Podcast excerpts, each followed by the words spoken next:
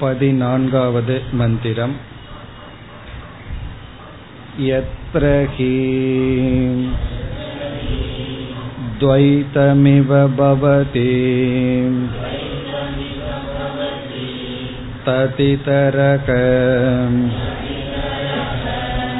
इतरं जिक्रति ततितरकम् इतरं पश्यति तदितरक इतरं शृणोति तदितरक इतरम् अभिवदति तदितरक इतरं मनुते। तदितरक। इतरं विजानाति। यत्र वा अस्य। सर्वम् आत्मैवाबोध् तत्केन कं जिह्रेत् तत्केन कं पश्येत्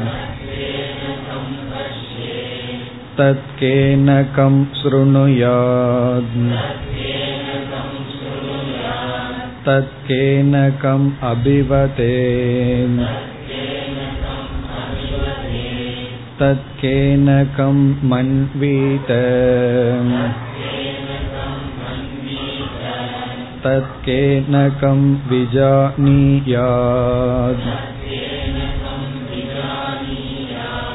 येन इदं सर्वम्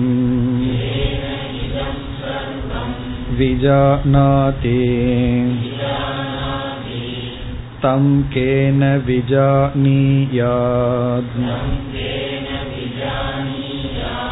विज्ञातारमरे केन विजानीयात् इति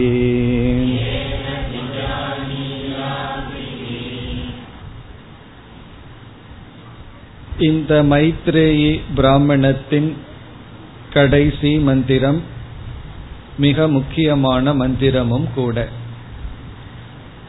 இதற்கு முன் ஒரு சந்தேகம் வந்தது சந்தேகம் என்னவென்றால் சைத்தன்யத்தினுடைய நித்தியத்துவத்தையும் சைத்தன்யத்தினுடைய நாசத்தையும் கூறுகின்றீர்கள். ந பிரேத்திய சம்ஞா அஸ்தி. இறந்ததற்கு பிறகு அதாவது விதேக முக்தி காலத்தில் சம்ஞா சைத்தன்யம் நாஸ்தி இல்லை அழிந்து விடுகிறது. பிறகு விஞ்ஞான கணக என்ற இடத்தில் அனந்தம் அபாரம் என்றெல்லாம் கூறி சைத்தன்யம் நித்தியம் என்று சொல்லப்பட்டது. அது எப்படி என்ற சந்தேகம் வந்தது. அதற்கு நாம் பார்த்த பதில் யாக்ஞவல்யர் சைத்தன்யத்தினுடைய நாசத்தை சொல்லும் பொழுது அவர் சிதாபாசத்தை குறிப்பிட்டார்.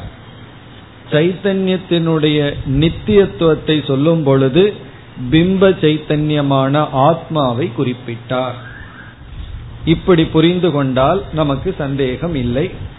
ஆனால் யாக்ஞவல்யர் பதில் கூறும் பொழுது என்னுடைய உபதேசம் போதும் என்று சொன்னார். நான் எப்படி உனக்கு உபதேசம் செய்தேனோ அதுவே நீ சரியாக புரிந்து கொள்ள போதுமாக இருக்கிறது. இருந்தாலும் நீ தவறாக புரிந்து கொண்டுள்ளாய் என்று இந்த இறுதி பகுதியில் விளக்குகின்றார்.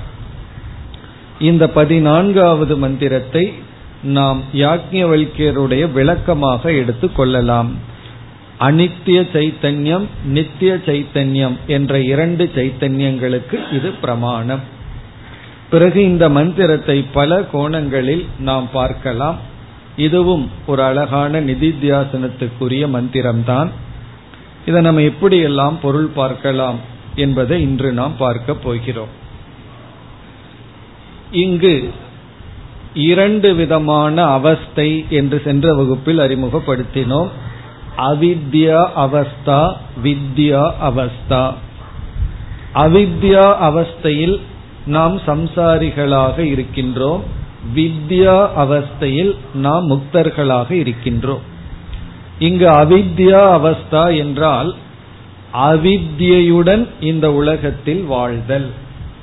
அவித்யான அறியாமை. எதை பற்றி அறியாமை என்றால் ஆத்ம அஜானம் அல்லது பிரம்ம அஜானம் நம்மை சரியாக முழுமையாக அறியாமல் இந்த உலகத்தில் வாழ்கின்ற நிலை அவித்யா அவஸ்தா. அது எப்படி இருக்கும்? பிறகு வித்யா அவஸ்தா என்றால் ஞானத்துடன் இந்த உலகத்தில் வாழ்தல். அதை ஜீவன் முக்தி என்று சொல்கின்றோம். அந்த இரண்டு அவஸ்தைகளையும் இங்கு யாக்கியவல்யர் குறிப்பிட்டு தன்னுடைய உபதேசத்தை நிறைவு செய்கின்றார்.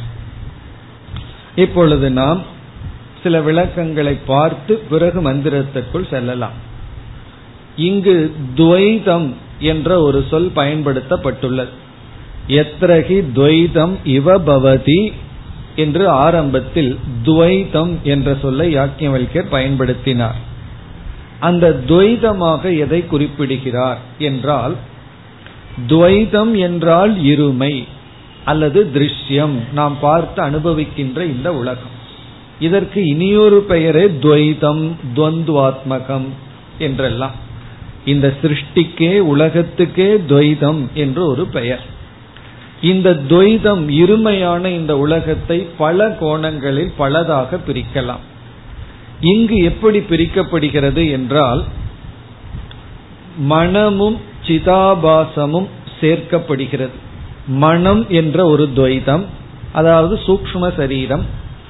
அந்த சூக்ம சரீரத்திற்குள் சிதாபாசம் இருக்கின்றது. இந்த சூக்ம சரீரமும் சிதாபாசத்தையும் சேர்ந்து நாம் அகங்காரம் அல்லது கர்த்தா என்று கூறுகின்றோம். சூக்ம சரீரமும் சிதாபாசமும் சேர்ந்து கர்த்தா அல்லது அகங்காரம். இது ஒரு விதமான துவைதம். இந்த அகங்காரம் அல்லது கர்த்தா என்ன செய்கின்றது என்றால் தன்னிடம் இருக்கின்ற சில கருவிகளை பயன்படுத்தி இன்ஸ்ட்ருமெண்ட் அதுவும் ஒரு விதமான துவைதம் தான் பயன்படுத்தி இந்த உலகத்தை அனுபவிக்கின்றது பார்க்கின்றது. ஆகவே இந்த ஜெகத்தானது இனி ஒரு விதமான துவைதம். துவைதத்தை இனி ஒரு விதத்தில் இந்த ஜெகத் என்று சொல்கின்றோம். அப்ப நம்ம இருமையை எப்படி பிரிக்கின்றோம்? அல்லது சிருஷ்டியை எப்படி பிரிக்கின்றோம் என்றால் கர்த்தா கர்த்தா என்றால் அகங்காரம். இந்த அகங்காரத்துக்குள்ள மனமும் சிதாபாசமும் ஒன்று. பிறகு இந்த கர்த்தா அனுபவிக்கின்ற விஷயம். இப்படி நாம் பிரிக்கின்றோம். ஆனா விஷயத்தை அனுபவிக்க இந்த கர்த்தாவுக்கு கரணம் தேவை. அதையும் நாம் புரிந்து கொள்ள வேண்டும். ஆனா இந்த இடத்துல யாக்கியவல்யர் அதை குறிப்பிடவில்லை. ஆனால் அதுவும் சேர்த்து கொள்ளப்படுகிறது. அவித்யா அவஸ்தையை சொல்லும் பொழுது அவர் இரண்டு துவைதத்தை குறிப்பாக எடுத்துக்கொள்கின்றார் ஒன்று கர்த்தா இனி ஒன்று கர்த்தா அனுபவிக்கின்ற விஷயம். இப்ப இந்த உலகத்தையே நம்ம எப்படி பிரிக்கின்றோம்? அனுபவிப்பவன் பிளஸ் அனுபவிக்கப்படும் பொருள். அனுபவிப்பவன் அனுபவிக்கப்படும் பொருள். இப்படி நம்ம ஒரு துவைதத்தை பிரிக்கின்றோம். பிறகு இங்கு யாக்கியவல்யர் என்ன சொல்றார்? உண்மையிலேயே அனுபவிப்பவன் அனுபவிக்கப்படும் பொருள் அப்படின்னு நம்ம இந்த உலகத்தை பிரிச்சிருக்கோம். அந்த பிரிவு வந்து உண்மையா அப்படிங்கிறது அடுத்த கேள்வி. இப்ப மனம் என்ற ஒன்றும் அதுக்குள்ள சிதாபாசம் என்று கலந்திருக்கு. இப்ப அந்த சிதாபாசத்தை விட்டுருவோம். மனசுக்கோட அது எப்பவுமே இருக்கு. இப்ப மனம் என்று நம்முடைய சூக்ம சரீரம் இருக்கிறது. பிறகு இந்த உலகம் இருக்கின்றது. இந்த உலகம் அனுபவிக்கப்படுவது மனம் அனுபவிப்பவன் போக்தா அல்லது கர்த்தா அப்படின்னு சொல்றோம்.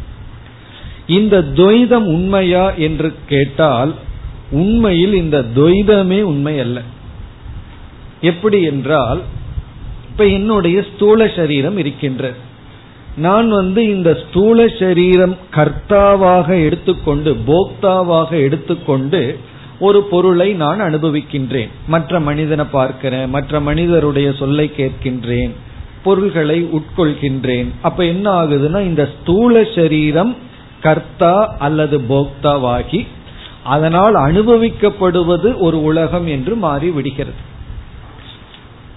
இப்படி ஒரு துவைதமாக நாம் பிரித்து விவகாரம் செய்து கொண்டு வருகின்றோம். அதாவது இந்த உலகத்தையே எப்படி பிரிச்சுட்டோம். நான் அனுபவிப்பவன் செயல் செய்பவன் இந்த உலகம் அனுபவிக்கப்படுவது அப்படின்னு பிரிச்சிருக்கோம். இந்த பிரிவே உண்மையான்னு கேட்கும் பொழுது அது கிடையாது உண்மையல்லன்னு சொல்றோம். காரணம் நானே சில சமயம் என்ன செய்கின்றேன் என்னுடைய உடலை திருஷ்யமாக போக்கியமாக மாற்றி விடுகின்றேன். இந்த நான்கிறது சூக்ம சரீரத்துல மட்டும் அபிமானம் வைக்கும் பொழுது இந்த உடலை நான் சொல்றதுக்கு பதுவா என்னால் அனுபவிக்கப்படுவது அப்படின்னு சொல்கின்றேன். உடலுக்கு ஒரு வேதனை வரும் பொழுது நான் வேதனைப்படுகிறேன் ஒரு சமயம் சொல்லுவோம். சில சமயங்கள்ல என்னுடைய உடல்நிலை சரியில்லைன்னு சொல்றோம். அப்போ உடலானது என்ன ஆகி விடுகிறது? திருஷ்யமாக மாறி விடுகிறது. இப்ப நம்ம எந்த ஒரு துவைதத்தை உருவாக்கி இருந்தோமோ அந்த ஒரு துவைதத்தை உருவாக்கி என்ன பண்ணிட்டு இருக்கோம்? அனுபவிப்பவன் அனுபவிக்கப்படும் பொருள்னு பிரிச்சு வாழ்ந்துட்டு இருக்கோம்.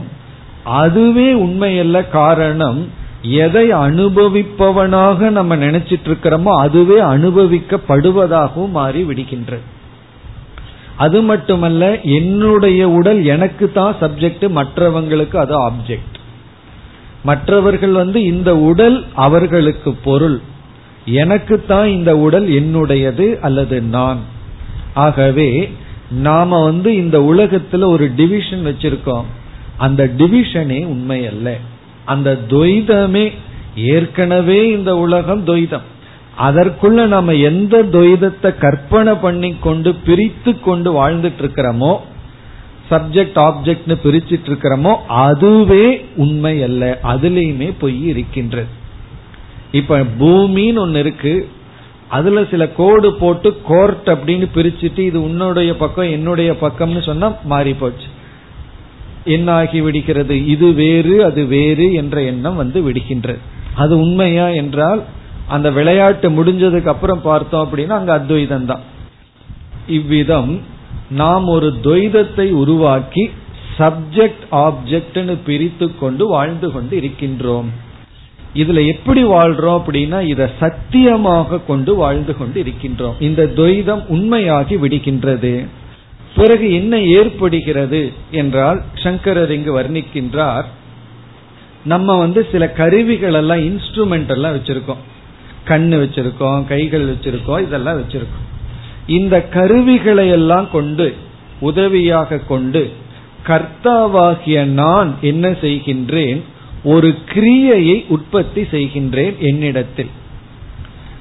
கிரியா அப்படின்னா கர்ம ஆக்ஷன் இந்த கிரியை எப்படி உற்பத்தி ஆகிறது என்றால் என்னிடத்தில் இருக்கின்ற சில கருவிகளின் துணை கொண்டு.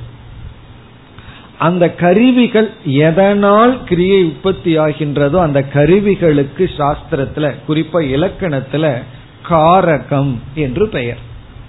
காரக ஜென்யா கிரியா. காரகத்திலிருந்து உருவானது கிரியா. இங்க காரகம் அப்படின்னு சொன்னா முதல்ல கர்த்தா. செயல் செய்பவன் ஒருத்தன் இருந்தா தான் செயல் உருவாகும். பிறகு செயல் செய்பவன் ஏதோ ஒரு பொருளுக்காக செய்கின்றான் அது ஆப்ஜெக்ட் அவனுக்கு ஒரு இன்ஸ்ட்ருமெண்ட் வேணும். சில சமயம் நாம மற்றவர்களுக்காக செய்வோம். இப்படி எல்லாம் கர்த்தா கர்ம கரணம் இப்படி எல்லாம் இருக்கிறதா காரகம்னு சொல்வது. காரகம்னா செயல் உற்பத்தி ஆவதற்கு காரணம். அப்ப காரகங்கிறது வந்து கர்த்தாவுடன் இருக்கின்ற சில கருவிகள் இன்ஸ்ட்ருமெண்ட் இந்த கர்த்தா கருவிகளுடன் சேர்ந்து கிரியையை உற்பத்தி செய்கின்றான். எந்த ஒரு கர்மத்துக்கும் பலன் கண்டிப்பாக இருக்கு. அப்ப கிரியையினுடைய விளைவு என்ன அப்படின்னா பலன். காரகம் நம்மிடத்துல இருக்க நாம வந்து ஒரு பகுதியான அனாத்மாவை கர்த்தாவாக கொண்டு நம்ம மனச கர்த்தான்னு வச்சுட்டு நம்மிடத்தில் இருக்கிற சில பகுதியை கரணமா அபிமானம் வைத்து ஒரு கிரியையை உற்பத்தி பண்றோம். கிரியை என்ற ஒன்று நம்மிடம் வந்து விட்டால் நிச்சயமாக பலன் என்று ஒன்று வரும். நான் கர்மம் மட்டும் பண்றேன் பலனே வரக்கூடாது அப்படின்னா இம்பாசிபிள் இந்த பேசிக் பிரின்சிபலை புரியாததுனாலதான் பலர் வந்து கர்மயோகத்துக்கு தவறான பொருள் சொல்லி கொண்டு இருக்கிறார் நீ கர்மம் பண்ணு பலனையே எதிர்பார்க்காத பலனே வேண்டாம். பலனே இல்லாம கர்மம் பண்ண வேண்டும். அதுதான் கர்மயோகம்ங்கிறது தவறான கொள்கை. பலன் உற்பத்தியாகாம எந்த கர்மத்தையும் பண்ண முடியாது. ஒரு கர்மம் பண்ணோம்னா கண்டிப்பாக பலன் வந்துதான் ஆகும். அந்த பலனை நம்ம திருஷ்ட பலன் அதிர்ஷ்ட பலன் எல்லாம் சொல்றோம். திருஷ்ட பலன்னா நம்ம கண்ணுக்கு தெரிகிற பலன் அதிர்ஷ்ட பலன்னா பாபம் புண்ணியம் இப்படி எல்லாம் சொல்றோம். அந்த பலனை நம்ம அனுபவித்து தான் ஆக வேண்டும். இப்ப பலன் ஒண்ணு வந்தா அந்த பலனை நம்ம அனுபவிக்கின்றோம். இப்ப இங்க சங்கரர் வந்து சம்சாரத்துக்கு என்ன லட்சணம் கொடுக்கிறாருன்னு சொன்னா இந்த துவைத பிரபஞ்சத்துல இந்த பிரபஞ்சமே துவைத ரூபம். அதுல ஒரு பகுதியை நம்ம கர்த்தாவாக எடுத்துக்கொண்டு குறிப்பா நம்ம மனதை எடுத்துக்கொண்டு நம்மிடத்துல சில கருவிகளை எல்லாம் வைத்துக்கொண்டு காரகங்களை எல்லாம் நம்ம வைத்து ஒரு கிரியையை உற்பத்தி செய்து கிரியையினுடைய பலனையும் உற்பத்தி செய்து அந்த பலனை அனுபவித்துக் கொண்டு சுகதுக்கங்களை அனுபவித்துக் கொண்டிருக்கிறது தான் சம்சாரம். அதுக்கு ஒரே ஒரு வார்த்தையில் சொல்லிடுறார் இந்த விவகாரம் தான் சம்சாரம். நம்ம சாதாரணமா சொல்லுவோம் இந்த விவகாரமே சம்சாரம்னு சொல்லுவோம். அப்படி இந்த விவகாரத்துல இருந்து கொண்டு இருக்கின்றோம். இது வந்து அவித்யா அவஸ்தா. அவித்யா அவஸ்தா அப்படின்னு சொன்னா படைக்கப்பட்ட இந்த பிரபஞ்சத்துல ஒரு போர்ஷன் அது வந்து நம்ம மனசுதான். சிதாபாசத்துடன் கூடிய நம்ம மனசுதான். அந்த மனசை என்ன பண்ணியிருக்கோம் கர்த்தான்னு ஐடென்டிஃபை பண்ணிட்டு பிறகு சில காரகங்களை எல்லாம் நம்ம சேர்த்து கொண்டு கிரியையை உற்பத்தி செய்து அந்த கிரியையினுடைய பலனை அனுபவித்து அந்த பலனை அனுபவிக்கும் பொழுதே சுவாத்வத்தி அந்த பறவையினுடைய உதாரணம் ஞாபகம் வந்துடணும் சில பலன் சுவையா இருக்கும் சில பலன் துக்கமா இருக்கும். அப்படி நம்ம சம்சாரத்தை அனுபவித்துக் கொண்டு வருகின்றோம். இதுதான் அவித்யா அவஸ்தா. இனி அடுத்த கேள்வி இதற்கு ஏன் அவித்யா அவஸ்தான்னு பேர் கொடுக்கிறோம்? அப்படின்னு சொன்னா நமக்கு அவித்யை இருக்கிற காரணத்தினாலதான் இந்த துவைத பிரபஞ்சத்துல ஒரு பகுதிய நம்ம கர்த்தான் அபிமானம் வச்சு ஒரு பகுதிய கரணம்னு வச்சு ஒரு பகுதிய கர்ம ஆப்ஜெக்ட் ஆஃப் என்ஜாய்மெண்ட்னு வச்சு காரகங்களை எல்லாம் பயன்படுத்தி கிரியையை உற்பத்தி பண்ணி கிரியா பலன் அதையும் உற்பத்தி பண்ணி சுகதுக்கங்களை அனுபவிக்கின்றோம். அப்ப அவித்யா அவஸ்தான்னு சொல்றதுக்கு காரணம் அவித்தியினாலதான் நம்ம ஒரு பகுதியான அனாத்மாவிடத்துல கர்த்திருவம் இனி ஒரு பகுதியில கரணம் இனி ஒரு பகுதியான அனாத்மா நமக்கு விஷயமாகுது பொருளாகி விடுகிறது. இப்படியெல்லாம் ஆகி சம்சாரியாக வாழ்ந்து கொண்டு வருகின்றார்கள் அவித்யா அவஸ்தையில். அதுதான் முதல் பகுதியில் வருகின்றது. இப்ப முதல் பகுதியில யாக்கியவல்யர் வந்து அவித்யா அவஸ்தையை வர்ணிக்கின்றார். இப்ப இந்த இடத்துல வந்து அவித்யா அவஸ்தைன்னு சொல்ல காரணம் அவித்யா உள்ள இருந்த காரணத்தினால் இவன் கர்த்தாவாக இருந்து இந்த உலகத்தை சில பொருளை விஷயமாக்கி சுகதுக்கத்தை அனுபவிக்கின்றான். கர்த்தா காரகம் காரகத்திலிருந்து கிரியா கிரியையிலிருந்து பலன் அந்த பலன் தான் வாழ்க்கை அல்லது சுகதுக்க அனுபவம். அதுதான் சம்சாரம்.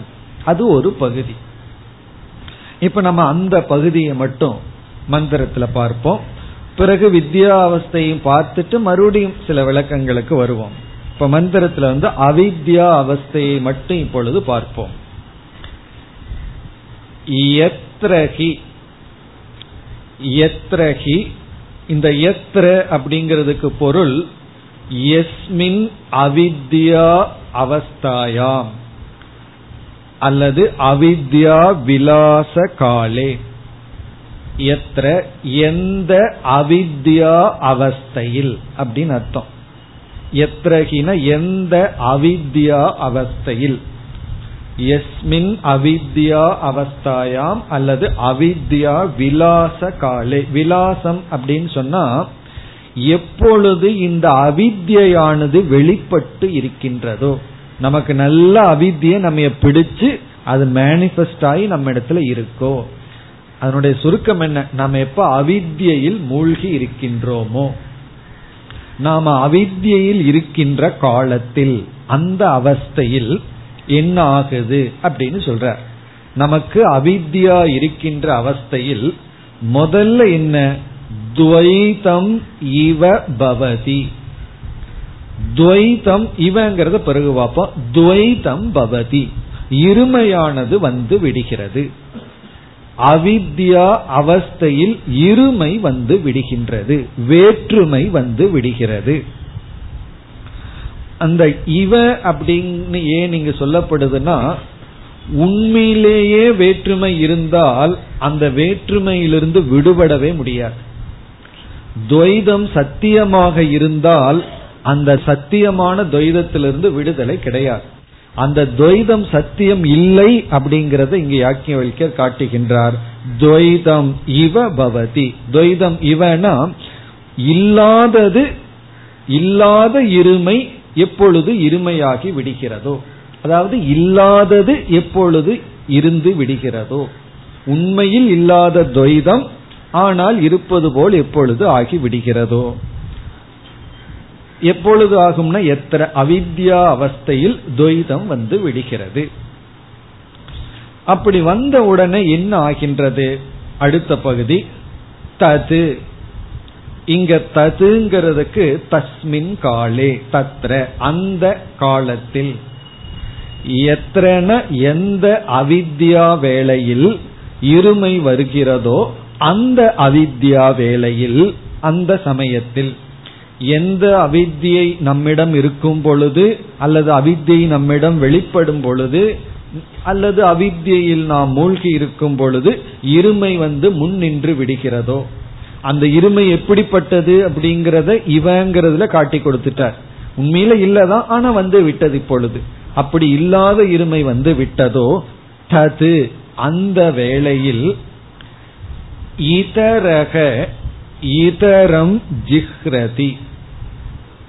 இங்க இதரக அப்படின்னு சொன்னா கர்த்தா என்று பொருள். கர்த்தா. அனுபவிப்பவன் செயல் செய்பவன் கர்த்தா. அல்லது பிரமாதா. அறிபவன் செயல் செய்பவன் இதரக. இதரம் பஷ்யதி. இதரம் என்றால் ஆப்ஜெக்ட் ஏதோ ஒரு பொருளை ஜிஹ்ரதின நுகர்கின்றான். இதரக இதரம் ஜிஹ்ரதி. அதாவது இங்க என்ன சொல்றார்? இந்த வார்த்தையே ரொம்ப அழகான வார்த்தை. இதரக இதரம் ஜிக்ரதி இதரக இதரம் பஷ்யதி இதரக இதரம் சுருணோதின்னு எல்லாம் சொல்றார். ஒரே பேட்டன் தான். இதுல எல்லாம் என்ன சொல்றார்? என்றால் இதரக என்று சொல்லும் பொழுதே இந்த அவித்யா அவஸ்தையில் வேறாக நான் வந்து அனுபவிக்கப்படும் பொருளிலிருந்து வேறானவன் இந்த உலகம் வேற நான் கர்த்தா வேற என்று வேற்றுமை என்ற உணர்வுடன் கூடியவனாக இந்த கர்த்தா இருந்து கொண்டு இந்த கர்த்தா வந்து அது நான் அனுபவிக்கப்படுற பொருள் நான் கர்த்தா நான் அனுபவிப்பவன் என்ற ஒரு நோஷன் என்ற ஒரு எண்ணத்தில் ஒரு கர்த்தாவாக இருந்து கொண்டு இதரம் அப்படின்னா வாசனைக்கு உரிய ஆப்ஜெக்ட் அது எது வேண்டுமானாலும் இருக்கலாம். இதரம்னா இந்த இடத்துல வந்து வாசனையை ஜிஹ்ரதின நுகர்கின்றான். ஜிஹ்ரதின நுகர்கின்றான். அதாவது இதரகன நுகர்பவன். அதாவது பிரமாதா நுகர்பவன் நுகர்வதற்குரிய பொருளை நுகர்ந்து கொண்டு இருக்கின்றான் அதான் நுகர்பவன் நுகர்வதற்குரிய பொருளை நுகர்ந்து கொண்டு இருக்கின்றான் வாசனையை அனுபவிப்பவன் வாசனையை அனுபவித்துக் கொண்டிருக்கின்றான். வாசனையை அவன் அனுபவிக்கின்றான். ஜிஹ்ரதி. இங்க இதரம்ங்கிறது ஆப்ஜெக்ட் விஷயத்தை குறிக்கின்றது. ஆப்ஜெக்ட் கர்ம அப்படின்னு சமஸ்கிருதத்துல சொல்றது. கர்த்தான்னு அனுபவிப்பவன் அல்லது செய்பவன். கர்ம அப்படின்னா ஆப்ஜெக்ட் இதரம் ஜிக்ரதி பிறகு தது மீண்டும் அதே தான் தஸ்மின் அந்த அவித்யாவஸ்தையில் இதரக இதரம் பஷ்யதி. இங்க இதரகன மீண்டும் கர்த்தா. இந்த இடத்துல எப்படி புரிஞ்சுக்கணும்னா கர்த்தான்னா திரஷ்டா பார்ப்பவன் இதரம்னா திருஷ்யம் பார்க்கப்படும் பொருள் எது எது வேண்டுமானாலும் இருக்கலாம். அதை பார்க்கின்றான். இப்ப நான் பார்ப்பவன் வேறு இது பார்க்கப்படும் பொருள் வேறு என்று இவன் பார்க்கின்றான்.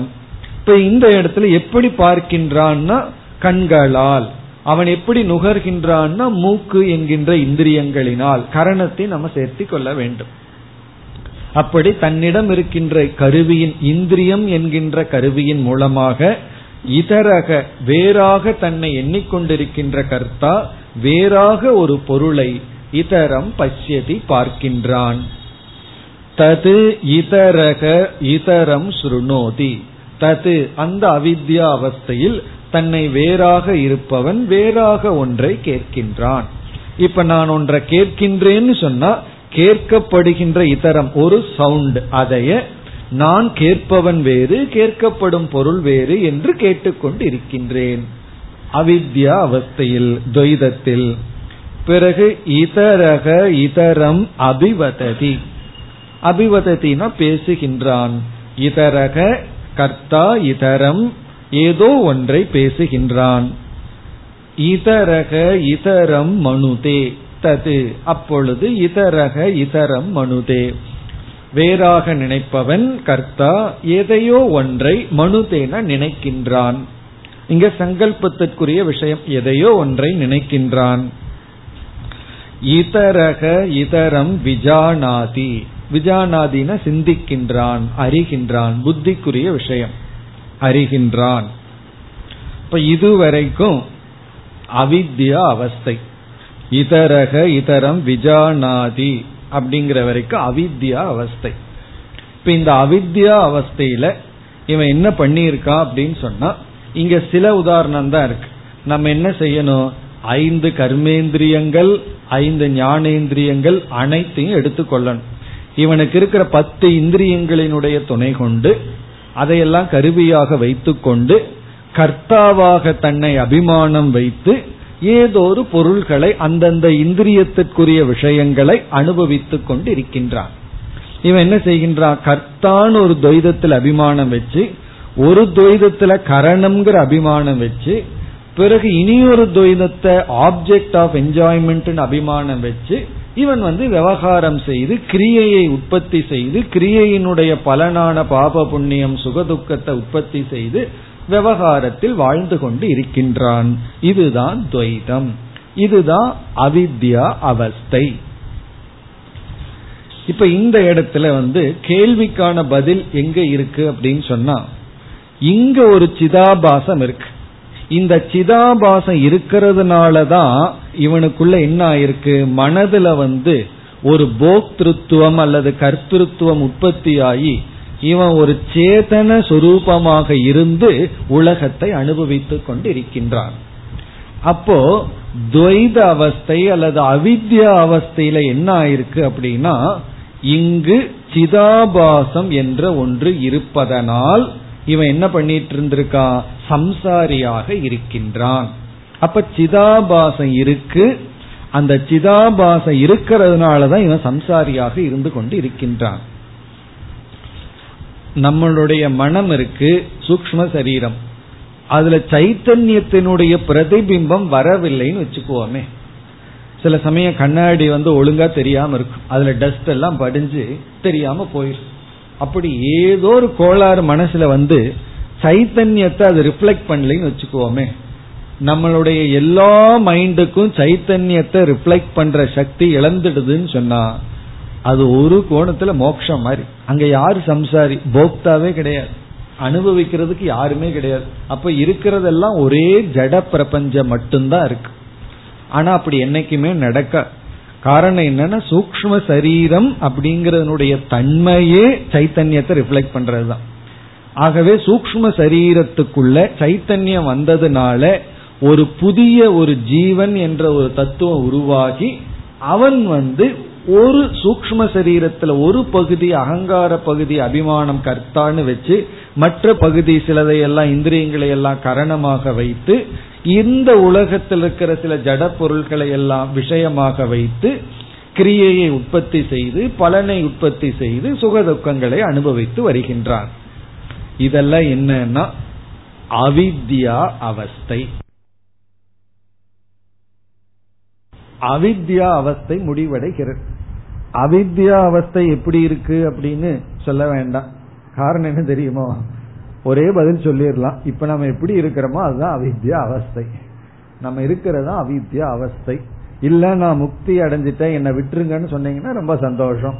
அது அடுத்த அவஸ்தைக்கு வந்துடுறோம். நான் எல்லாம் இப்ப முக்தனா இருக்கேன் அப்படின்னு சொன்னா சரி நம்ம அடுத்த அவஸ்தைக்கு வர்றோம். அடுத்தது வந்து வித்யா அவஸ்தா. வித்யா அவஸ்தானா என்ன? எது வித்யா அவஸ்தா? அதை யாஜ்ஞவல்கரே விளக்குகின்றார். வித்யா அவஸ்தா என்றால் என்ன? இப்ப மந்திரத்திற்குள் செல்வோம். எத்திரவா இங்கு எத்திர என்ற சொல் எஸ்மின் வித்யா அவஸ்தாயாம். எந்த வித்யா அவஸ்தையில் எத்திரவா அப்படிங்கிறது எத்திரவை எந்த வித்யா அவஸ்தையில் அந்த வித்யா அவஸ்தை எப்படி இருக்கும்னு எனக்கு புரியவில்லையே அதை விளக்குகின்றார். அந்த வித்யா அவஸ்தை இப்பொழுது விளக்கப்படுகிறது அஸ்ய. அஸ்ய பிரம்ம விதக இந்த ஞானிக்கு. அஸ்யன இவனுக்கு. இவனுக்கு இஸ் ஈக்வல் டு இந்த ஞானிக்கு. இனி அடுத்த சொல் வந்து வித்யாவஸ்தை. அவனுக்குள்ள வந்த வித்யாவஸ்தை எப்படி இருக்குமா? சர்வம் ஆத்மா ஏவ அபூத். சர்வம்னா அனைத்தும். சர்வம்னா அனைத்தும். அடுத்த கேள்வி அனைத்தும்னா அனைத்தும் அனைத்தும்னா என்னன்னு கேட்டா அனைத்தும்னா அனைத்தும் தான். சர்வம் அப்படின்னா சர்வம். எல்லாமே. சரி எல்லாமே அப்படின்னா என்ன? என்றால் கர்த்திருவம் அந்த கர்த்தான்னு சொல்றது பிளஸ் காரகம் பிளஸ் கிரியா பிளஸ் பலம் இவைகள் அனைத்தும் அல்லது துவைதங்கள் அனைத்தும் ஆத்மா ஏவ அபூத். ஆத்மாவாகவே ஆகிவிட்டதோ. அனைத்து துவைதங்களும் ஆத்மாவாகவே ஆகிவிட்டதோ. எந்த அவஸ்தையில் இவனுக்கு அனைத்து துவைதங்களும் ஆத்மாவாகவே ஆகிவிட்டதோ? அபூத்துன ஆகிவிட்டதோ? சர்வம்னா அனைத்தும் ஆத்மா ஏவ ஆத்மாவாகவே ஆகிவிட்டதோ? அதுதான் வித்யா அவஸ்தா. இப்ப வித்யா அவஸ்தா அப்படின்னா எப்பொழுது இவனுக்கு அனைத்தும் ஆத்மாவாகவே ஆகிவிட்டதோ? தானாகவே ஆகிவிட்டதோ. அப்படின்னு என்ன அர்த்தம்? இத எப்ப புரிஞ்சுக்க முடியும்னா இதுக்கு முன்னாடி இருக்கிற ஆளை பார்த்தா தான் புரிஞ்சுக்க முடியும். இதுக்கு முன்னாடி இருக்கிறவருக்கு அனாத்மாவில் இருக்கிற அகங்காரம்ங்கிறது கர்த்தாவாகுது அவனுக்கு. இந்திரியங்கள் எல்லாம் இன்ஸ்ட்ருமெண்ட் கரணமாகுது. சில பொருள்கள் எல்லாம் விஷயமாகுது. இப்படி துவைத அவஸ்தை அல்லது வந்து அவித்யா அவஸ்தையில ஒரு சிறு பகுதி தான் ஆத்மாவாகுது. தான் ஆகுது. நான் சொல்றதுக்கு அவனுக்கு ஒரே ஒரு இடம் தான் இருக்கு. அகங்கார விருத்தி தான் இருக்கு. அதாவது அந்த சாபாச அந்த கரணத்தை மட்டும் நான் நினைக்கிற விருத்தி அகங்கார விருத்தி. மீதி எல்லாம் அவனுக்கு ஆத்மாவாகல. அது கரணமாகுது கர்மமாகுது கிரியையாகுது எத்தனையோ ஆகுது. ஆனா இவனுக்கு என்ன ஆகுதுன்னா சர்வம் எல்லாமே ஆத்மாவாக மாறி விட்டதோ அப்படின்னா என்ன அர்த்தம்? இந்த நிலையில இவனிடத்தில் கர்த்தா கரணம் கர்ம அப்படிங்கிற பேதம் இல்லை. அதெல்லாம் போயிடுது. அப்படி இவன் உருவாக்கவே இல்லை. அப்படி ஒரு வேற்றுமைய. எல்லா இடத்துலையும் நான்கிறத தான் வைக்கிறான். அது நிஜமாலுமே நம்மளால வைக்க முடியுதோ இல்லையோ ஒரு கற்பனை பண்ணி பார்ப்போம். எல்லாத்தையும் நான் நான் சொல்றேன்னு வச்சுக்கோமே நம்மளால சம்சாரத்தை அனுபவிக்க முடியுமோ? எல்லா இடத்துலயும் நான் மட்டும் இருக்கேன் அப்படின்னா இப்போ ஒருவர் என்னிடத்துல பேசுறாருன்னா நான் பேசுகிறேன். அந்த சொல்லும் நான் தான் காதும் நான் தான் கேட்கறது நான் தான்.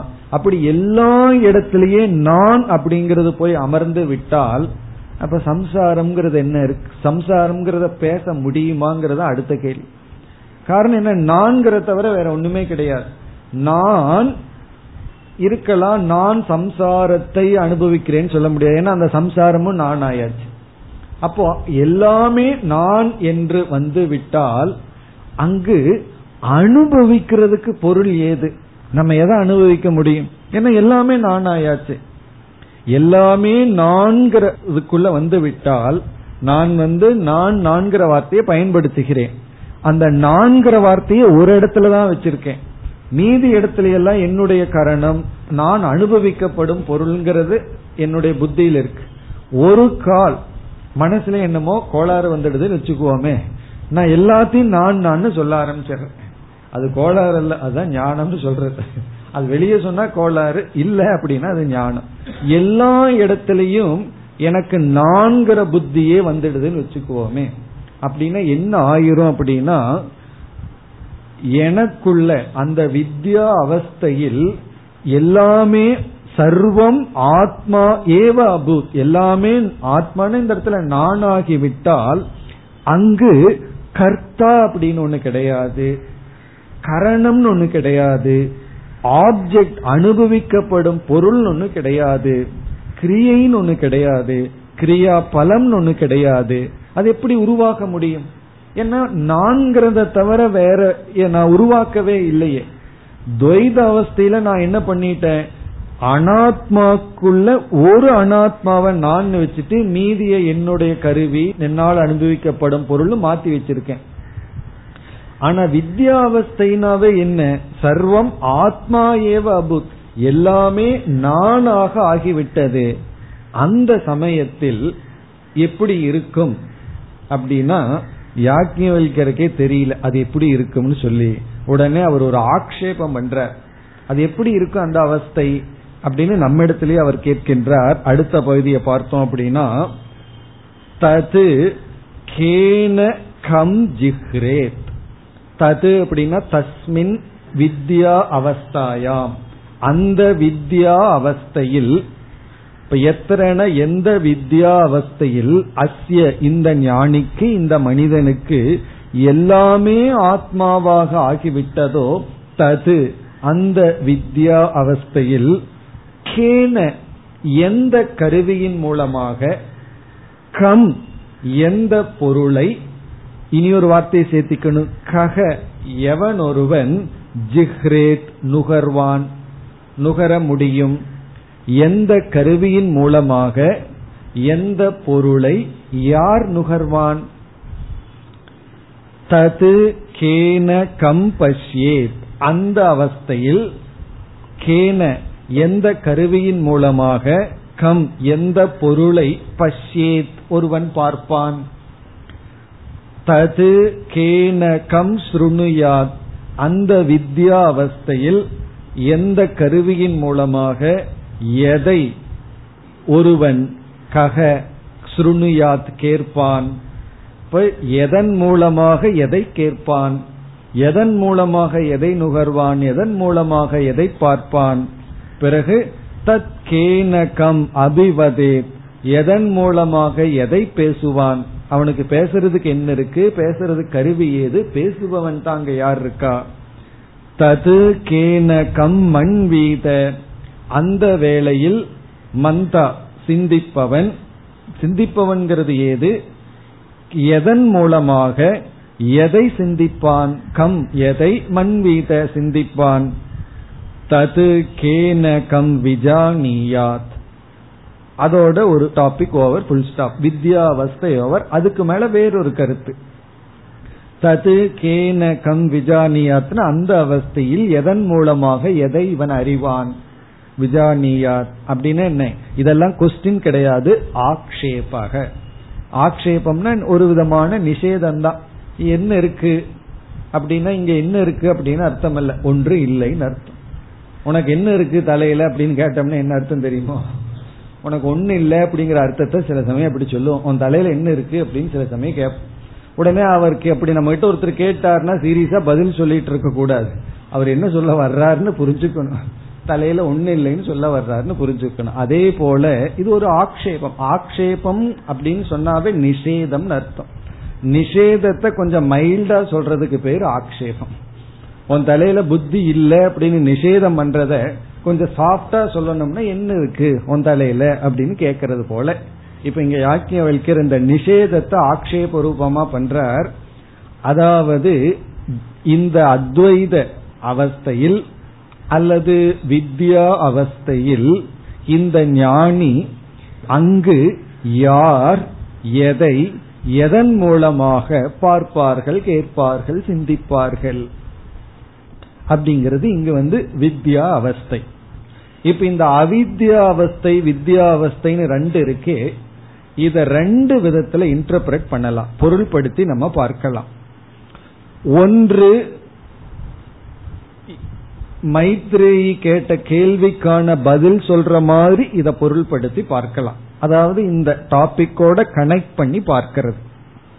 அதை முதல்ல பார்ப்போம். பிறகு இனி ஒரு விதத்துல பார்ப்போம். அதுதான் நமக்கு நிதித்தியாசனத்துக்குரிய விதம். இப்ப அந்த விதத்துல பார்த்தோம் அப்படின்னா இங்கு சொல்லப்பட்ட அதாவது மைத்ரேயினுடைய கேள்விக்கு பதிலாக அமைவது போல இந்த பகுதியை நம்ம பொருள்படுத்தி பார்க்கும் பொழுது இங்க வித்யா அவஸ்தா அப்படிங்கிறத விவேக முக்தி என்று பொருள் எடுத்துக்கொள்ள வேண்டும். விதேக முக்தியில் அப்படின்னு பொருள் எடுத்துக்கொள்ள வேண்டும். அப்புறம் எத்திர அப்படின்னா எந்த விதேக முக்தி அவஸ்தையில்?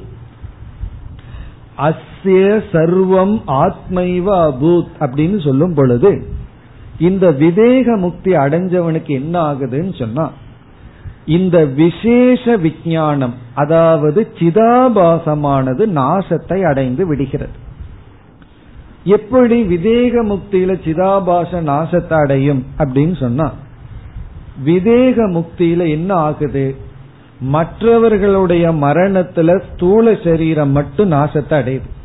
சூக்ம சரீரமானது வேறொரு லோகத்திற்கு சென்று கர்ம வினைக்கு தகுந்தாற் போல அது பயணத்தை மேற்கொள்கிறது. இந்த ஞானியினுடைய மரணம்ங்கிறது சூக்ம சரீர மரணம். அவனுடைய சூக்ம சரீரம் அந்தந்த தேவதைகளோடு கலந்து விடுகிறது. அப்ப சூக்ம சரீரம் என்கின்ற உபாதியானது நாசத்தை அடைந்தவுடன் சூக்ம சரீரத்திற்குள் இருக்கின்ற சிதாபாசனுடைய நிலை என்னாகும்?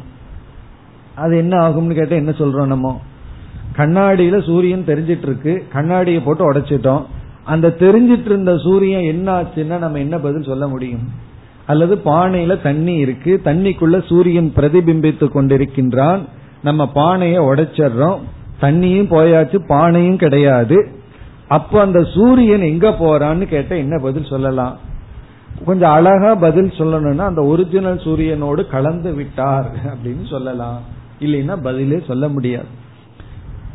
கரெக்டா நேரடியா பதில் சொல்லணும்னா நாசம் அப்படின்னு சொல்லணும். எப்படி பானை நாசமாச்சோ தண்ணீர் நாசமாச்சோ அதே போல என்ன ஆயிடுது? அந்த சிதாபாசமானது நாசத்தை அடைந்து விட்டது. உண்மையிலேயே பானைய நாசத்தை அடைஞ்சதுன்னு சொல்ல முடியாது. காரணம் என்னன்னா அது களிமண்ணோட கலந்து விட்டது. ஸ்தூல சரீரம் பஞ்சபூதத்துல சேர்ந்துடுது. அதை நாசம்னு சொல்ல முடியாது உருமாறிடுதுன்னு தான் சொல்ல முடியும். அதே போல நம்ம சூக்ம சரீரமும் தேவதைகளோட சேர்ந்தாச்சு உருமாறி விட்டாச்சு. இப்போ உண்மையிலேயே விதேக முக்தியில நாசம் அடைகிறதுன்னு எதையாவது ஒன்னு சொல்லணும்னா அது ஒண்ணுதான். அதுதான் சிதாபாசம்.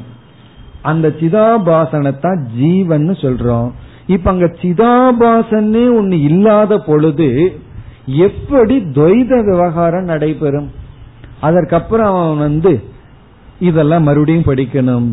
தற்கேன கம் அவன் எதனுடைய துணை கொண்டு எதை பார்க்க முடியும்? காரணம் என்ன? அவனுடைய சிதாபாசமே நாசத்தை அடைந்து விட்டது. விதேக முக்தி காலத்துல. அப்ப அவன் வந்து பார்க்கறதுக்கு ஒரு பொருளும் இல்ல நுகர்வதற்கு ஒரு பொருளும் இல்ல பேசுறதுக்கு ஒண்ணும் இல்ல ஏன்னா உபாதியே அவனிடம் இல்லை. அந்த உபாதிக்குள்ள இருந்த மனதிற்குள்ள இருந்த சிதாபாசமும் நாசத்தை அடைந்து விட்டது. அப்ப இங்கு வந்து என்ன சொல்லப்படுகிறதுனா துவைத அவஸ்தையில சிதாபாசன் இருந்து சம்சாரத்தோடு ஒருவன் வாழ்ந்து கொண்டு வருகின்றான். அத்வைத அவஸ்தையில சிதாபாசன் கிடையாது. சிதாபாசமானது நாசத்தை அடைகின்றது. ஆனா சைத்தன்யம் நாசம் அடையவில்லைங்கிறது கடைசி பகுதி. அதுதான் நம்ம விட்டு வச்சிருக்கோம்னா நம்ம பார்க்கல. இதுல நம்ம மூணா பிரிக்கிறோம். துவைத அவஸ்தா அத்வைத அவஸ்தா பிறகு கடைசி பகுதியில வந்து நித்திய சைத்தன்யத்தை பற்றிய விசாரம். அதாவது சைத்தன்யம் அழிவதில்லை அப்படிங்கிறது கடைசி பகுதி. அது நம்ம பிறகு பார்ப்போம். இப்ப வந்து யாக்ஞர் வந்து பதில் சொல்ற மாதிரி நம்ம பொருள் எடுத்துட்டோம் அப்படின்னா இங்க வந்து அத்வைத அவஸ்தை வித்யா அவஸ்தைய வந்து விதேக முக்தின்னு எடுத்துக்கொள்ள வேண்டும். அப்படி எடுத்துட்டோம் அப்படின்னா இந்த கேள்வியெல்லாம் நம்ம தெளிவாயிரும். எதன் மூலமாக யார் எதை பார்ப்பான் எதை கேட்பான் எதை சிந்திப்பான்? காரணம் என்ன? இவங்கிட்ட உபாதியே இல்லையே. உபாதியே இல்லை அப்படின்னா உபாதிக்குள்ள இருக்கின்ற சிதாபாசம்ங்கிறது லிமிட்டட் சைத்தன்யம் இருக்கே. வரையறுக்கப்பட்ட சைத்தன்யம் அதுவும் இல்லை. அதுதான் முக்தி. அப்படி ஒரு பொருள். இனி ஒரு பொருள். அது வந்து ஜீவன் முக்தி அவஸ்தைன்னு பொருள் எடுத்துக் கொள்கின்றோம் அந்த இரண்டாவது விதமான இன்டர்பிரேஷன்ல துவைத அவஸ்தை அப்படியே இருக்கும். அதுல ஒரு மாற்றம் கிடையாது. துவைத அவஸ்தைக்கு ரெண்டு விதமான பொருள் கிடையாது. இந்த அத்வைதம் அல்லது வந்து வித்யா அவஸ்தை தான் அப்படி எடுத்துட்டோம் அப்படின்னா எத்திரவா அஸ்ய சர்வம் ஆத்மைவ பூத். நம்ம முதல் முதல் சொன்ன இன்டர்பிரேஷன் பொருள். எல்லாமே ஆத்மாவாகி விடுகிறதோ அப்பொழுது எதனால் எதை நுகர்வான் எதை பார்ப்பான்? அப்படின்னு ஒரு ஆக்ஷேபம் இதத்தான் நம்ம கொஞ்சம் கவனமா புரிஞ்சுக்கணும். இப்ப இந்த இடத்துல நம்ம ஜீவன் முக்தனா இருக்கும் பொழுதே இப்படி சொல்லும் பொழுது நமக்கு ஒரு சந்தேகம் வரலாம். அப்படி என்றால் வித்யா வந்தவுடன் இந்த ஞானி எதையுமே பார்க்க மாட்டானா? எதையுமே நுகர மாட்டானா? எதையுமே பேச மாட்டானா? அவனால் எப்படி பேச முடியும்? அப்படித்தான் இங்க கேள்வி கேட்கப்பட்டுள்ளது. இப்ப இதத்தான் பலர் தவறாக புரிந்து கொண்டு ஞானி அப்படின்னு சொன்னா அவனுக்கு வந்து எந்த வாசனையை கொண்டு போய் வச்சாலும் தெரியக்கூடாது. தெரிஞ்சிருந்தா ஞானி அல்ல. அப்புறம் வந்து இது பச்சை கலரு ப்ளூ கலர்னு காட்டிடக்கூடாது தெரிஞ்சவன் ஞானி கிடையாது. ஏன்னா வந்து பாத்துட்டானு இது வேற அது வேறன்னு பாத்துட்டாங்க இப்ப ஞானின்னு சொன்னா அவன் வந்து கலர் பிளைண்ட் ஆகணும். எதையும் பார்க்க கூடாது எதையும் பேசிடக்கூடாது. பேசிட்டான்னா ஞானி கிடையாது. அப்படின்னா உபதேசம் பண்றவங்க எல்லாம் அஜானிகள் தான். உபதேசம் நீங்க பண்றீங்களா? நீங்களும் அஜானி நீங்க நம்ம கேஸ் தான். அப்படித்தான். அப்ப எப்படி எப்படிப்பட்ட குரு சிஷ்ய பரம்பரை வரும்னா அஜானிகள் அஜானிகளுக்கு உபதேசம் பண்ணிட்டு இருக்கிற குரு சிஷ்ய பரம்பரை இப்படி பலருக்கு ஒரு கற்பனை. ஞானி is equal to abnormal person நார்மலா இருந்துட்டா ஞானி கிடையாது. அப்படி வந்து எல்லாத்துக்கும் நமக்கும் ஆரம்ப காலத்துல இருந்திருக்கும் சாஸ்திரம் எல்லாம் படிக்கிறதுக்கு முன்னாடி. ஆனா எல்லாருக்கும் இப்படி ஒரு எண்ணம் இருக்கு. மற்றவர்கள் வந்து சாதாரணமா இருந்துட்டா ஞானி இல்லைன்னு ஒரு சீல் வச்சிடறாங்க. ஆனா உண்மையிலேயே சாதாரணமா இருக்கிறதா அசாதாரணமான விஷயம். நம்மளால நார்மலா இருக்க முடியாதனாலதான் அப்நார்மலா இருந்துட்டு இருக்கும் இப்ப ஞானி என்பவன் பார்க்க மாட்டான் பேச மாட்டான் சிந்திக்க மாட்டான் அப்படின்றத நம்ம நினைக்கிறோம். அப்படி நினைக்கிறதுக்கு இந்த இடம் வேற துணை புரியுது. அதுதான் கஷ்டம். ஏன்னா உபனிஷத்திலேயே இப்படி சொல்லிட்டாரு. அதனாலதான் எந்த விதமான வியாபகாரிக நிலையிலும் விவகாரம் இருக்கக்கூடாதுன்னா இந்த பகுதியை விதேக முக்தின்னு பொருள்படுத்தணும். அவனுக்கு விவகாரம் விவகார தசையில வியாபகாரிக சத்தியத்துல விவகாரமே அவனுக்கு வரக்கூடாதுன்னா இந்த பகுதியை நம்ம விதேக முக்தின்னு பொருள்படுத்திட்டா அது ரைட் அதனாலதான் விதேக முக்தின்னு பொருள்படுத்தணும். சரி ஜீவன் முக்தி காலத்துல எப்படி? என்றால் அந்த இடத்துல நம்ம எப்படி புரிந்து கொள்ள வேண்டும் சொன்னா நம்ம பிரமைய சாஸ்திரத்துல இரண்டா பிரிக்கிறோம். பிரமைனா மிஸ்டேக் தவறு. உன்னை தவறா பாக்கிறத பிரமா அப்படின்னா தப்பா புரிஞ்சுக்கிறது தப்பா பாக்கிறத ரெண்டா பிரிக்கிறோம். ஒன்னு சோபாதிக பிரமா இனி ஒன்று நிருபாதிக பிரமா. சோபாதிக பிரமா நிருபாதிக பிரமா அப்படின்னு பிரிச்சர் நிருபாதிக பிரமா அப்படின்னு சொன்னா அந்த இடத்துல நம்ம ஒரு பொருளை தப்பா பார்த்துட்டு இருக்கோம் ஞானம் வந்த உடனே அந்த தப்பான காட்சியும் நம்மை விட்டு போய்விடும். இந்த நிருபாதிக்க பிரமைக்கு உதாரணம் வந்து ரஜ்ஜு சர்ப்பம். கயிற்றிலிருந்து பாம்பை பார்த்துட்டு இருக்கோம் இது கயிறுங்கிற ஞானம் வந்த உடனே பாம்பானது மறைஞ்சு விடும் அதுக்கு மேல பாம்பினுடைய திருஷ்டி கிடையாது. அப்ப என்ன சொல்லலாம்? கேன கம் பசியத் எப்படி அவன் பாம்பை பார்ப்பான்? எந்த கருவியின் மூலமாக? எந்த பாம்பை அவன் பார்க்க முடியும்னு கேட்டுடலாம். அது வந்து நிருபாதிக்க பிரமா சோபாதிக்க பிரம்மான்னு சொன்னா ஞானம் வந்தவுடன் நாம அஜான காலத்துல எதை நம்ம பார்த்துட்டு இருந்தோமோ அந்த காட்சி இருக்கும். அதுக்கு நீங்க எந்த உதாரணம் வேணாலும் சொல்லலாம். காணல் நீரை சொல்லலாம் நீல ஆகாசம் சொல்லலாம் சூரியனுடைய உதயத்தை சொல்லலாம். இவைகளெல்லாம் நம்முடைய தப்பான காட்சிகள் தான். காணல் நீர் இருக்கு அது தவறான காட்சி தான். வறண்டு இருக்கிற பூமியில இப்ப மெட்ராஸ்ல எங்க பார்த்தாலும் நீங்க காணல் நீரை பார்க்கலாம். தண்ணியே இல்லாத பூமியில நமக்கு தெரியறதெல்லாம் காணல் நீர். காணல் நீர்னு தெரியாதப்ப தண்ணி இருக்கும் அங்க போயிருக்கும். போனதுக்கு அப்புறம் தெரிஞ்சாச்சு இது காணல் நீர்னு. அதற்கு பிறகும் அந்த காட்சி இருக்கிறது. அதுதான் சோபாதிக்க பிரமா. சோபாதிக்க பிரமானா அந்த பிரமையில ஒரு உபாதி தொடர்ந்து இருந்து கொண்டே இருக்கிறது. இப்போ சோபாதிக்க பிரமையில என்ன நடக்கும் அப்படின்னா ஞானத்துல மாற்றம் வரும் அனுபவத்துல மாற்றம் வராது. அது பொய் அப்படிங்கிற ஞானம்தான் வருமே தவிர அனுபவம் அந்த பொய்யாகவே தொடரும். இனி அடுத்த கேள்வி. இதனால என்ன பலன்? அப்படின்னு சொன்னா நம்முடைய துயரம் சம்சாரம் வந்து பார்க்கின்ற காட்சியினால வர்றதில்லை. அந்த எந்த அவஸ்தையோட பார்க்கிறோம்ங்கிறதுனாலதான் நம்மளுடைய துயரம். அத சத்தியம்னு நினைச்சு பார்த்தா துயரம் மித்தியான்னு நினைச்சு பார்த்தா துயரம் இல்லை. அது உண்மைன்னு நினைச்சு அதை அணுகும் பொழுதுதான் அது துயரம். அது பொய் அப்படின்னு நினைச்சு அணுகிட்டோம் அப்படின்னா அது துயரம் கிடையாது. ஏன்னா அதுவே இல்லையே அதுவே பொய்யாச்சே. அப்போ இங்க நம்ம எப்படி புரிஞ்சுக்கணும் அப்படின்னா ஜீவன் முக்தி அவஸ்தையில இங்க ஆக்ஷேபம் வந்து இவனுக்கு அனுபவம் இருக்கு ஆனா சத்தியத்துவம் சென்று விட்டது. இவன் பொருளை பார்க்கறான் பொருளை கேட்கறான். அவன் எப்படி பார்ப்பான் எப்படி கேட்பான்னு சொன்னா அவனுக்கு இதெல்லாம் பொய்னு தெரிஞ்சதுக்கு அப்புறம் வெறும் காட்சிகளாக மித்யாவாக இந்த அனுபவம் இருக்கே தவிர சத்தியமாக இல்லை. அப்படி சத்தியமாக இல்லாத பொழுது அது நமக்கு வந்து சம்சாரத்தை கொடுக்காது. இது உண்மைன்னு நினைச்சிட்டு அணுகணும்னா அது துயரம்.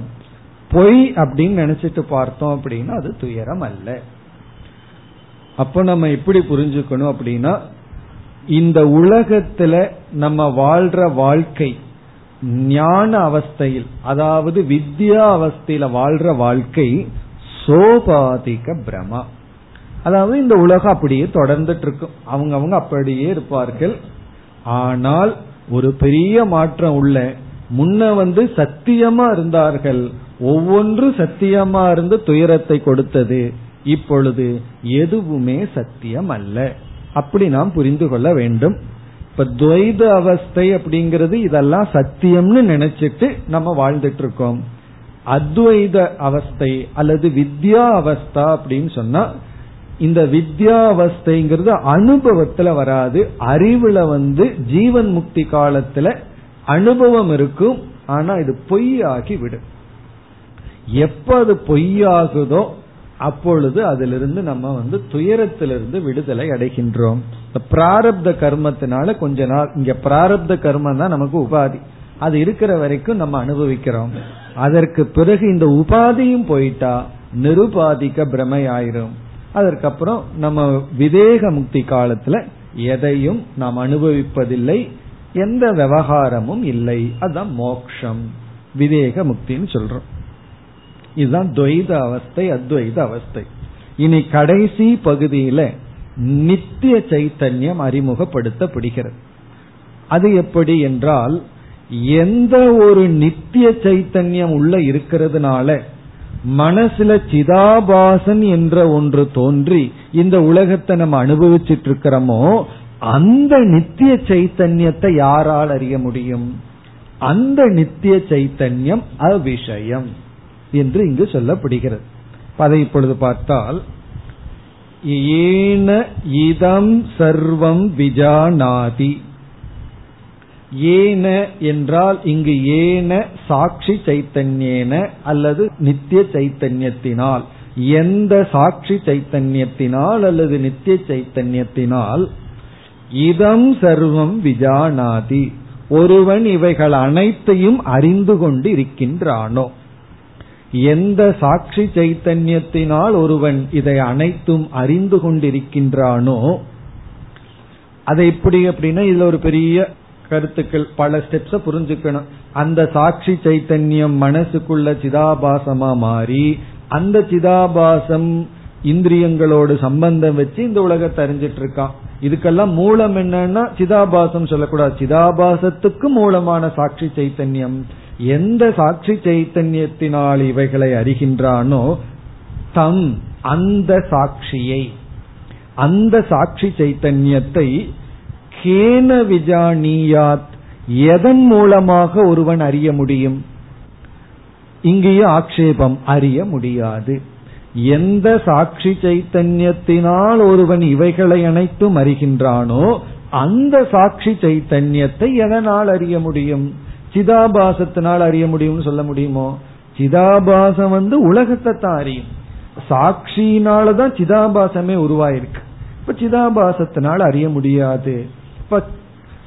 தம் கேன விஜானியாத் அப்படின்னா முடியாது. அதை மீண்டும் உறுதிப்படுத்தி முடிக்கின்றார். விஜாதாரம் அரே கேன விஜானியாத் இதி. விக்ஞாதாரம் அப்படின்னு சொன்னா இங்கு சாட்சி சைத்தன்யத்தை. அதாவது நம்ம மனதையே சாட்சியாக பிரகாசப்படுத்திக் கொண்டிருக்கின்ற சைத்தன்யத்தை விஜாத்தாரம் அரே ஹே மைத்ரேயி கேன விஜானியாத் எதனால் அறிய முடியும்? அப்படின்னு அறிய முடியாது. ஈதி. ஈதிங்கிற சொல்ல வந்து உபதேசம் முடிவடைந்தது. இந்த மைத்ரேயி பிராமணம் முடிவடைந்தது என்பதை காட்டுவதற்காக. அப்ப கடைசி பகுதியில நித்திய சைத்தன்யம் அது எப்பொழுதும் அவிஷயம் அறியப்படாதது. பிறகு இந்த அனித்திய சைத்தன்யம்ங்கிறது துவைத காலத்துல இருக்கு. சிதாபாசம் துவைத அவஸ்தையில இருக்கு. அத்வைத அவஸ்தையில விதேக முக்தி காலத்துல இல்ல. ஜீவன் முக்தி காலத்துல வந்து அது பாதிக்கப்பட்டுள்ளது. பாதிக்கப்பட்டுள்ளதுன்னா பாதா நிஷேதம் செய்யப்பட்டு பொய்யாக்கப்பட்டு இருக்கிறது மேலும் அடுத்த வகுப்பில் தொடர்போம் ॐ पूर्णमधः पूर्णमिधम् पूर्णात् पूर्णमुदच्छते पूर्णस्य पूर्णमादाय पूर्णमेवावशिष्यते ॐ शान्ति शान्ति शान्तिः